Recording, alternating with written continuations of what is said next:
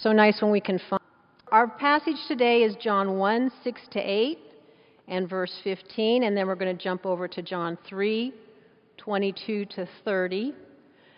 I'm going to try to remember to say the address at the beginning of every lecture, so when you get online, if, it doesn't match up, then you'll know you're lost or whatever. So. We're jumping around a little bit today with the scriptures to get to know who John the Baptist was. And he was a phenomenal man. But we can learn from him two very important things that we can apply to our own lives. The commentary points out that John was a herald of the Messiah. So we're going to look at the word herald, what a herald is, and we're going to look at what a witness is. Those two things. Because we can be those two things for Christ in today's world. A herald isn't a word we use very much anymore, is it? Lots of newspapers, the Herald Examiner and stuff. It basically is a person who carries or proclaims important news, a messenger with important news something that is, you need to be aware of this. This is, this is, this is factual news, factual that we are proclaiming and putting out there. The second word is a witness. A witness is a person who can give a first hand account of something seen, heard, or experienced, present factual evidence for a purpose of belief. So a witness is called in with a first hand experience of something to give their account of it, to give evidence to the fact that this really is so. Those two things. So as we look at John, we'll start here in verse 6. There was a man sent from God whose name was John.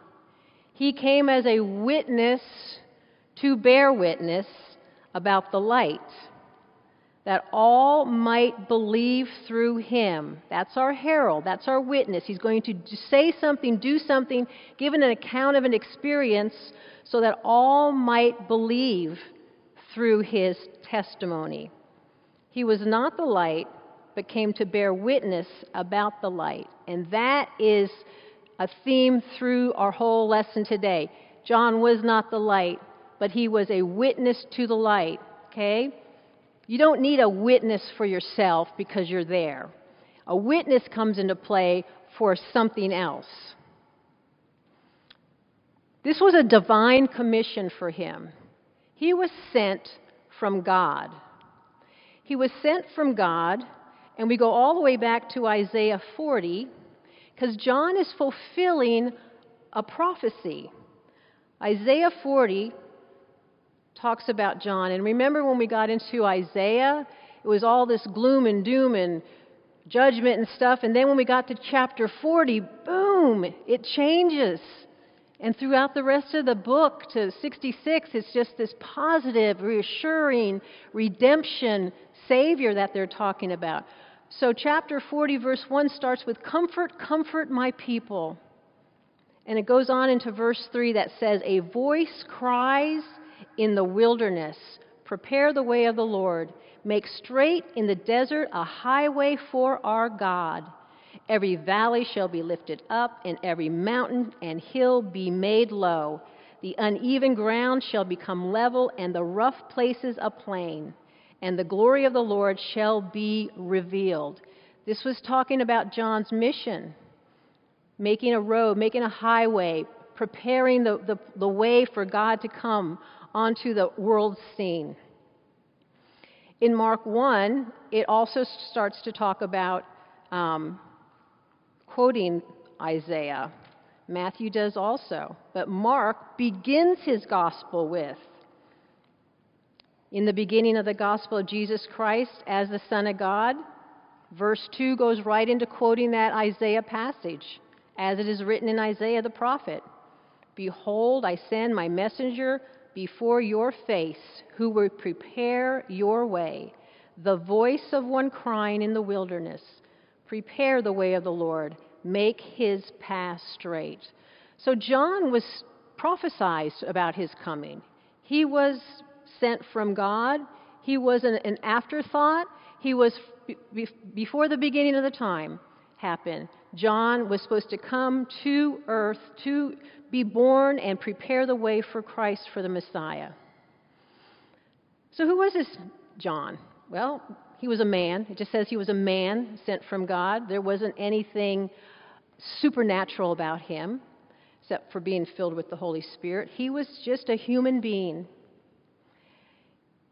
Although his um, upbringing was a little unusual, his parents were old, they had never had children, kind of like Abraham and Sarah. We see a little bit of a similarity there also. And then the passage in Luke talks more about how the angel came and spoke to Zechariah when he was a priest in the temple and how he didn't quite. I, I love this part. Some things just jump out at you sometimes.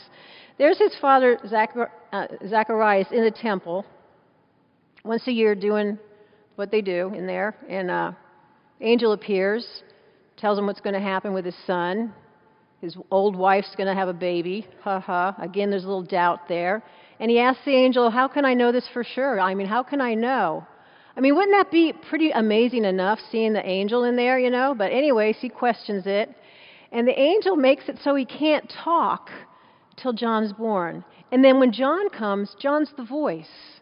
Isn't that kind of cool? How, you know, there he is, and he's the voice, and he gets his voice back once he's born. A pronouncement, a declarement, a, a, a saying of the message that's out there. So when John, that's who he was, and when he was born, well, he was 400 years of silence. Remember, between the Old Testament and the New Testament, we have 40, 400 years where no one on earth heard, heard from God. He was pretty silent. We knew that John was coming. There was someone coming to prepare the way. There was a Messiah coming. You know, we had been told about it and told about it and told about it for 400 years. Nothing, zippo, nothing from heaven. And then here comes John on the scene. He breaks the ice and prepares the way for Christ. He was a divinely appointed time and a divinely appointed message. In Luke 1 8, it says, And the child grew and became strong in spirit, and he was in the wilderness until the day of his public appearance in Israel. So his childhood was hanging out in the, in the, in the wilderness. He was to prepare the hearts of the people for the Messiah.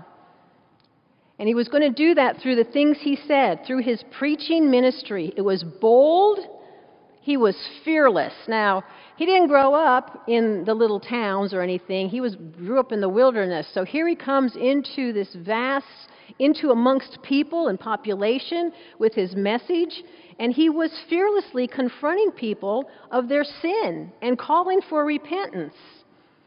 Now, it's, it's very interesting that Mark 1 5 tells us that he had an enormous impact on the culture at that time. Could you imagine anyone being attracted to someone saying to them, You need to repent, you guys. Get your act together. Messiah's coming. Why would that attract people? They were desperate. They were hurting. They were aware of their own sin. We're aware of our sin. Here was somebody that had an answer to what was going to happen. They weren't just lost, they weren't just kind of hopelessly, is he really going to come? Is it really going to be a Messiah? What's going to happen here? It's been 400 years. What's going to happen? We're just, we, we, we just are, are stuck.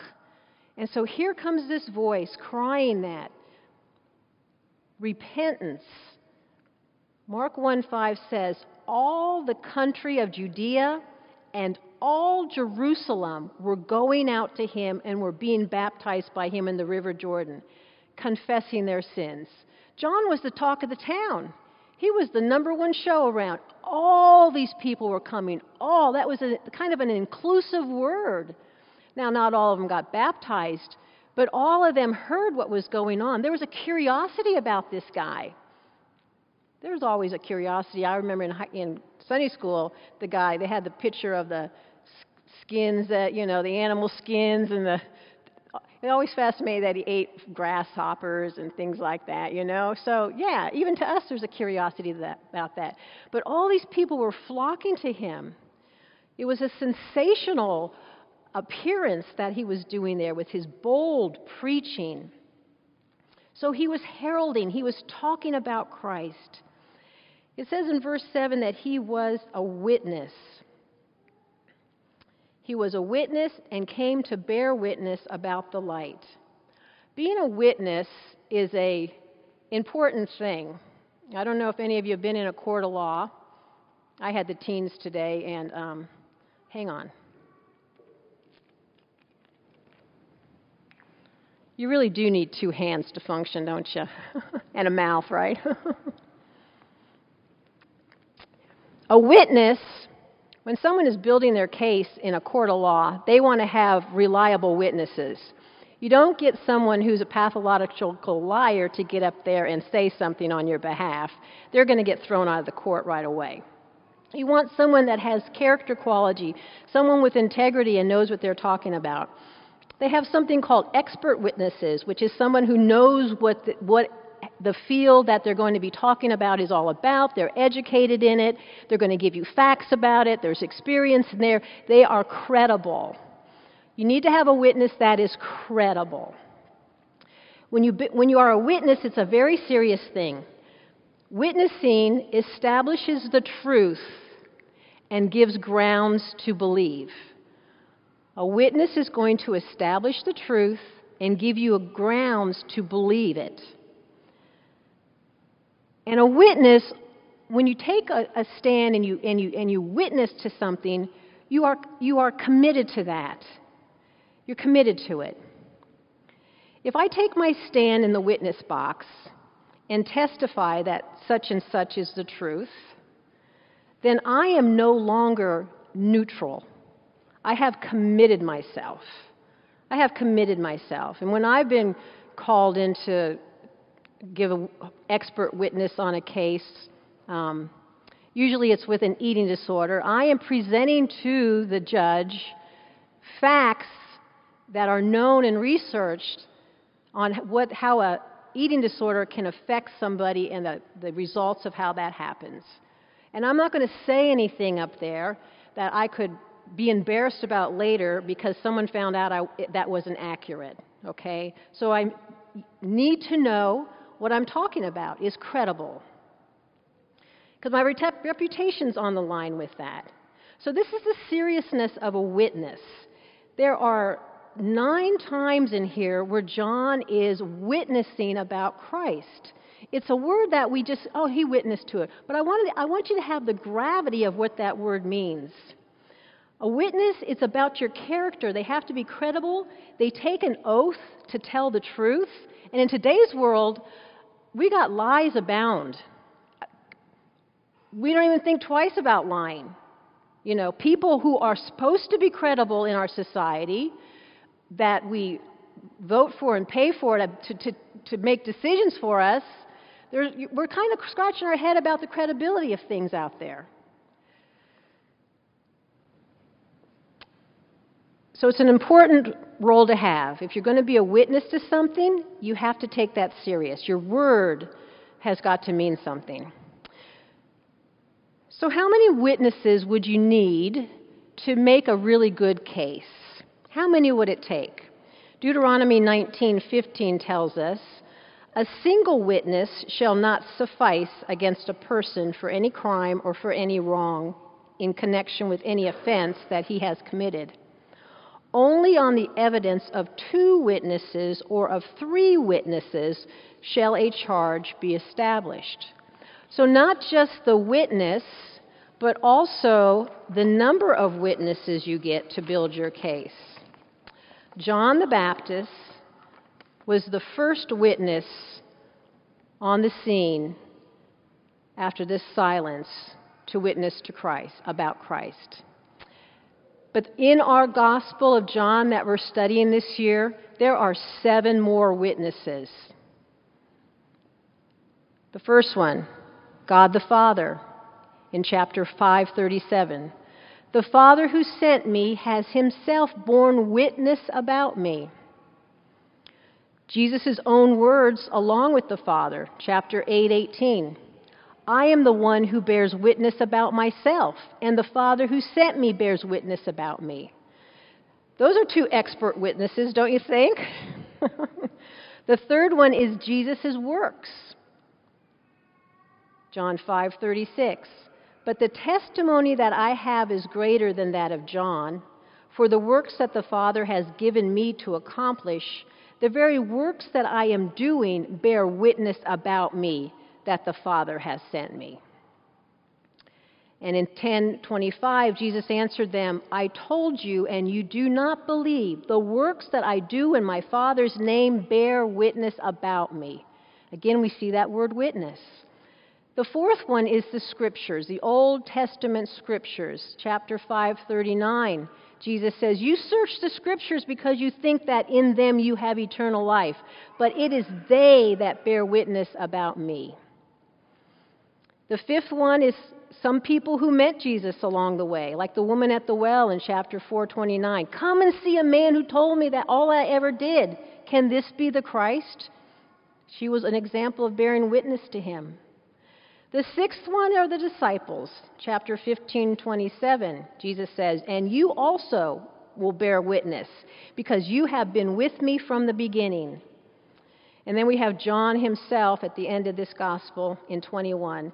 This is the disciple who is bearing witness about these things and who has written these things, and we know that his testimony is true. And the final one we have is the Holy Spirit. John 15:26 says, "But when the helper comes, he was talking about ascending into heaven, when the helper comes, whom I will send to you from the Father, the Spirit of truth, who dis- precedes from the Father, he will bear witness about me." Jesus had a slew of witnesses, quality witnesses, to speak about, on his behalf of who he is. John stresses over and over that Jesus is superior to him. He stressed that he was not the light. Why did he do this? I mean, he was talking about the witness coming, all these Jesus has all these witnesses and stuff, and John over and over says, I'm not the light, I'm not the light, I'm not the light. Well, remember, John was hit of the town. He was the big sensation. You know, people and Satan would have loved to just follow John. He's the one, he's the one. And over in chapter 535, Jesus even makes a reference to John. Um, he says, Jesus is saying about John, he was a burning and shining lamp, and you were willing to rejoice for a while in his light. It's a different word there for light. It's not the light. The one that Jesus uses to refer to John is more of a portable light. Um, something that, that burns and kind of goes on, out. So there was some confusion that John wanted to, John the apostle wanted to clear up about John the Baptist that he was not the light. John also stresses that he ranks before John. Jesus ranks before him. Believe it or not, there was a time in the world when younger people really respected older people. There was a time for throughout history only up till recently where the elder were revered and younger people really saw elders as having more authority and having more say. You can see how Satan really has gotten hold of our culture and flip-flopped that. So this when John was writing this, it hadn't happened yet where we had the flip-flop culture. Okay? John is saying to, to the people and to us through the Word of God, Jesus is superior. He came before, uh, even though I'm older than him, I'm six months older than him. We all had a big brother who let us know that we weren't very important, right? Um, he, he came before chronologically in the physical realm, but in the spiritual realm, we already know that Jesus was there at the beginning creating. But there's also a sense of having the superiority, the authority. He was far more better than Jesus. So these people in that day, well, how can he be better? He's, he, you're older than him and stuff like that. He was, he was putting that in its place too. His entire life was devoted to being a herald and a witness regarding Jesus Christ. He spoke about him, heralding it out, and he bore witness to it. He lived it out that Jesus was the Son of God.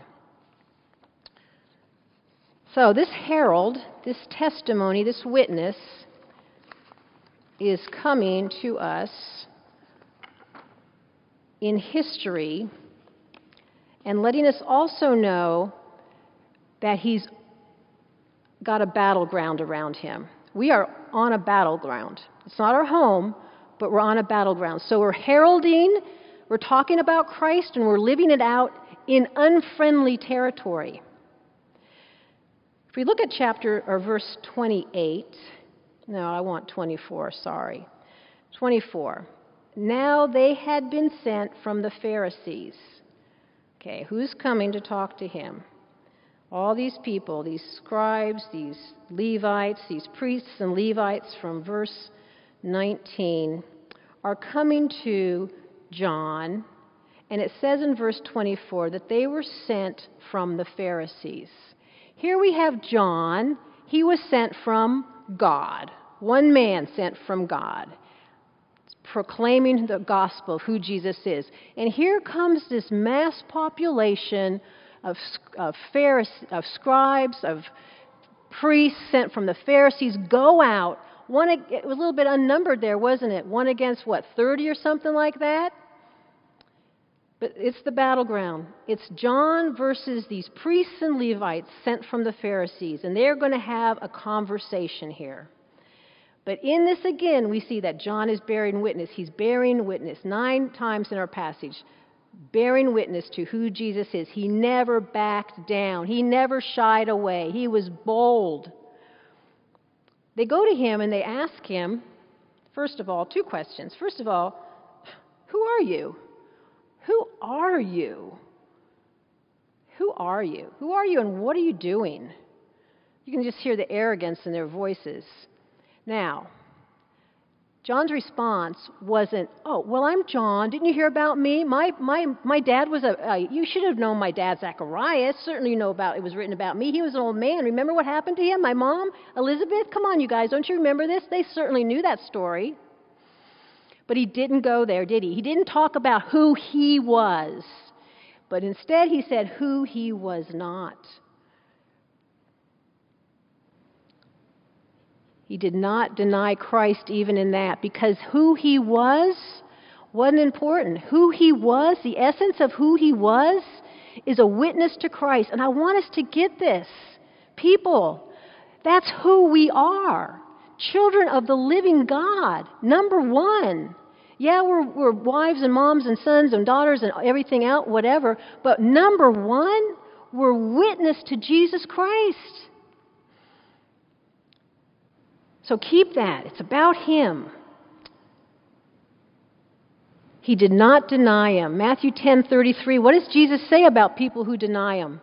Whoever denies me before men, I also will deny before my Father who is in heaven. We have got to keep it in the forefront of our mind, our whole mission here. We know that later on, Jesus looked at John and referenced him in Matthew 11 11 says that he was the greatest of all those earthly born. Well, here's the deal because he thought of himself as so nothing big zero. That's what made him so great. Leon Morris has a wonderful quote No man is what he thinks he is, he is only what Jesus knows him to be. Let me run you by that again. No man is what he thinks he is. He is only what Jesus knows him to be. That's pretty powerful, isn't it? So, who are you? Who are you? Well, I'm not the Christ. He minimizes himself to being a voice. I'm a voice. I'm a voice. I'm not an important person.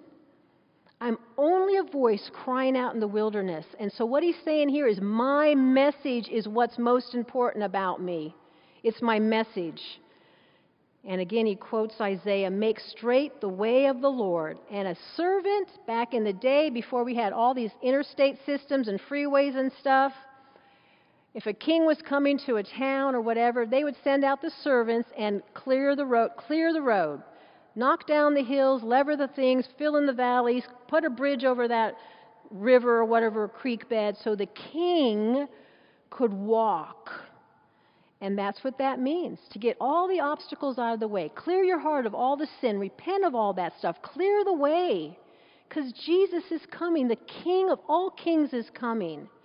That's what that verse is referencing.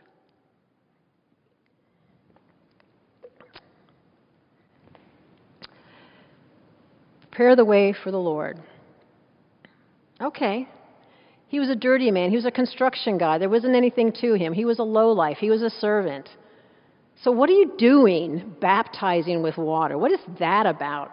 Verse 25, you know, they say, they ask him, What are you, what are you doing? Um, and John answers them, I baptize with water, but among you stands one you do not know.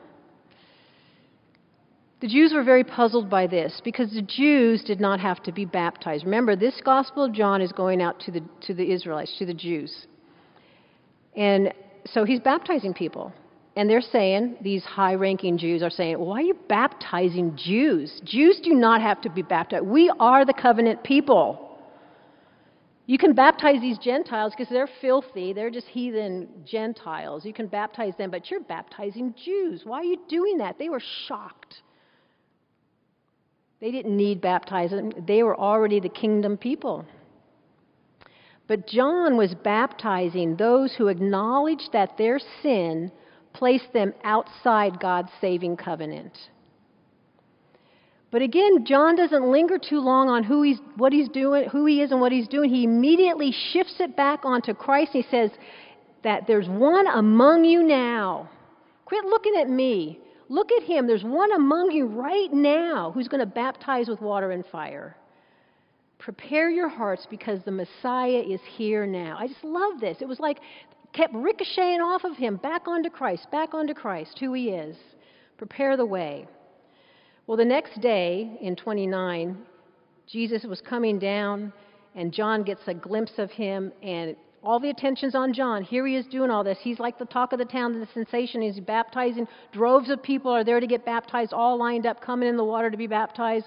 People are being baptized, and then he sees Jesus, and he just immediately pulls everyone's attention over to behold the Lamb of God. Oh my gosh, what a moment in history with that pronouncement of there he is, right at him. the culmination of John's whole ministry, his whole life, was behold the Lamb of God. And the phrase he used at that time was a powerful phrase for that Jewish community the Lamb of God. They knew about lambs, they knew about sacrifices, they knew about purification. That was a concept that they were very familiar with because they knew that there was no forgiveness of sin that could be granted by God apart from an acceptable, suitable substitute dying as a sacrifice. They knew that. They knew a suitable sacrifice had to be made of something to die in order to cover their sins. And here he's pointing to this guy walking down. Moment in history.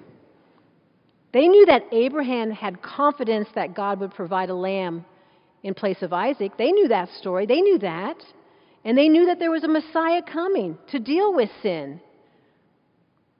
But did they really put it together that he had to die? They should have.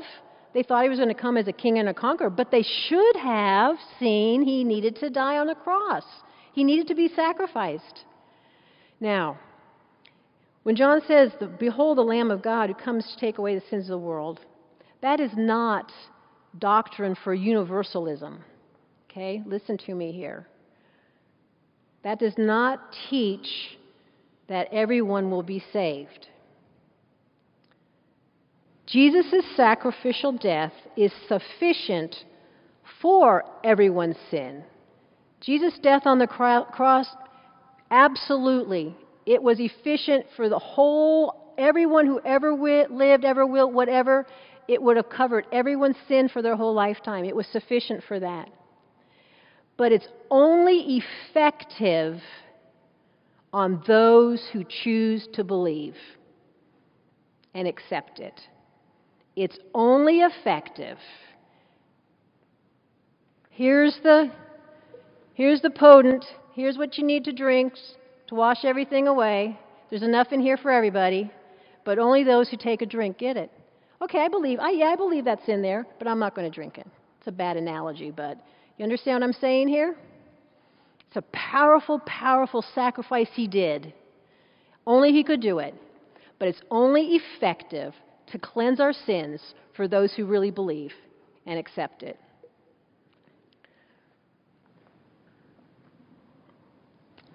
And then John goes on to say um, that he beheld the baptism that God had told him, He on whom you see the Spirit descend and remain, this is the one whom baptizes with the Holy Spirit. And I have seen and borne witness that this is the Son of God. That was the sign. That was like the sealing thing for him. Boom, there it was. It was baptized. Holy Spirit descended like a dove. And the voice of God the Father in heaven cracked open. They heard it. What a moment for him to, to just be so confident, absolutely unswerving. He was before, but now even more that Jesus is the Son of God. Right there in the middle of the battlefield. Remember who was there? Right in the middle of the battlefield. I love it when God sets it up like that. Steps onto history, and boom, when all his enemies are out there watching. He's going to do it again, isn't he? Real soon here. All right, let's finish this up with chapter 3. Moving over to chapter 3, verse 22. After these things, after this, okay, after what? After he miraculously changes the water into wine, that's already happened. Remember, we're just jumping ahead, we're going to go back. After Jesus cleansed the temple during the Passover, and after he had a conversation with Nicodemus, those were three important events that happened between John 1 and John 3, where we're at. After that, Jesus left Jerusalem to spend time with his disciples in the countryside. So he leaves, he pulls himself out of there, out of, out of Jerusalem, and he goes up into the countryside to spend time with his disciples. And it was an area where there was a lot of water, still baptizing going on. John's out there, John's baptizing over in one little area. And Jesus is there with all of his disciples and the people that are following him, and, and those people are baptizing too. So a lot of people followed Jesus. He was gaining momentum. Large crowds were following Jesus and were being baptized. And then John the Baptist was also there, and he continued to baptize people too. John was continuing to preach repentance and point to Christ. And Christ was there with his message, and they were all repenting and being cleansed and baptized and being followers of Christ. In verse 25, there's a little parenthesis there. I love it when they have these. It's like, okay, why is that there? For John had not yet been put in prison. Why is that there? Do we really need to know that? Obviously, he's not in prison, right? Because he's here baptizing. Well, again, John the Apostle knew that there might be some conflict with the other writers of the Gospels, Matthew and Mark and Luke, because it could have been messed up where the sequence of events, the chronological order of things, could have been misunderstood. So, to avoid any kind of confusion to the reader, John is the apostle is putting this in here to let you know that this event took place between Jesus' temptation and John's imprisonment. Okay? So we can look at it chronologically. Most important, this conversation, this debate out there where springs of lots of water are, the significance of it being put into John's uh, gospel is this it is the overlap, it is the passing of the baton. It is John saying, you know, the prophet speaking after all these years coming and pointing to Christ, and now he's passing off the baton. It's him, it's Jesus. This is, this is the culmination. This is the whole purpose I hear. My job's complete with this. What overwhelming joy there is with that. His disciples are jealous, though, aren't they? They're envious, they're troubled, they don't get this. You kind of wonder if they've really got the message, right? What was he really saying? Pointing to Jesus, and yet there's a little bit of a, you know, favoritism going on there. They were even unwilling to say Jesus' name. They say, they refer to him, but they don't even say his name.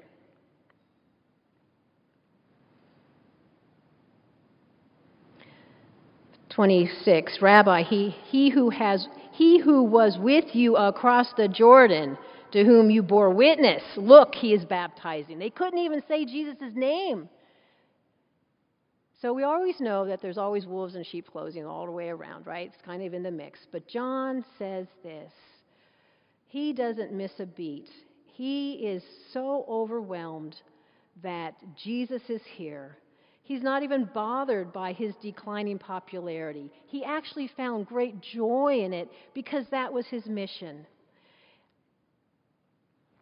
It's very hard humanly to start something, to initiate something, to build something up, to create something, to get something going, to birth it and get it going, and then to kind of let it go hand it off and back off. We have a possessiveness with things sometimes. We see it in the mission field a lot. People get a mission going or whatever and, and an ownership or a church plan or something. You know, some people are called just to plan it and then just kind of let it, okay, you guys got this, and let it go, and to let go of something that you invested so much in. We don't see this with John. His humility is so overwhelming that he has great joy for the fact that he can pass it on, that Christ is here. This is what he's been talking about. And he tells his disciples, he says, Nothing that I've told you, you cannot possibly take anything I've said and misunderstand from what I've said. I keep telling you, I'm not the light, I'm not the light, I'm not the light, I'm not Christ. It's him, it's him, it's him. So, Get it straight in your head. All genuine ministry is Christ centered. We do not get anything. He says, a person cannot receive even one thing unless it is given him from above. If, if we do anything good, it's not because of us. We know what's in our heart, the depravity of man. Anything good that comes from us is from God. There's only one good, and that is God. Even our desires that are, are good, that's from God. Any kind of joy, peace, anything good. There is no one good, no, not all. So anything that happens good is from Him. And this is what John is saying here. You guys, I'm not doing this because I'm such a wonderful guy and I'm a good public speaker, right? Or I wear, I have groovy clothes and this, you know, all these, uh, whatever. I eat bugs. It's not because of who I am. It is God allowed me and gave me these things, and, and all for the purpose to worship Him, to point to Him. And then he has the analogy, we'll just close it here. He's the friend of the bridegroom who arranges marriages. And here's, here's the analogy he leaves it with. We don't have a lot of this these days. It's more for, I think the women do more of this stuff than the, the men do. Um, but back in this culture, the bridegroom's uh, best man, his friend, would help him get married, would help him arrange. And a lot of it was him doing the preparation, him building the house, him doing all he needed to do to lay out what he needed to do to bring this bride home. And it was a lot because he couldn't bring his bride home unless his father said, Okay, you built her a house, is it okay? That's the whole verse in John 14 that we'll get to. He's preparing a place for us and only the Father knows when He's going to come? Okay? So this is Jewish culture. They were getting ready, a place ready to bring His bride home to. So that friend was excited with him too and getting there and pulling things up. And so when he, he job is finished and he's there, he has great joy for the bridegroom. My joy is complete. And now it's I'm just going to disappear, just disappear. I'm going to detach myself from this because they're all going to follow Jesus. My joy is complete. So, what a witness that is to us to, to be heralds, to talk about it, especially in today's culture, because in some towns you can get shot and killed for it.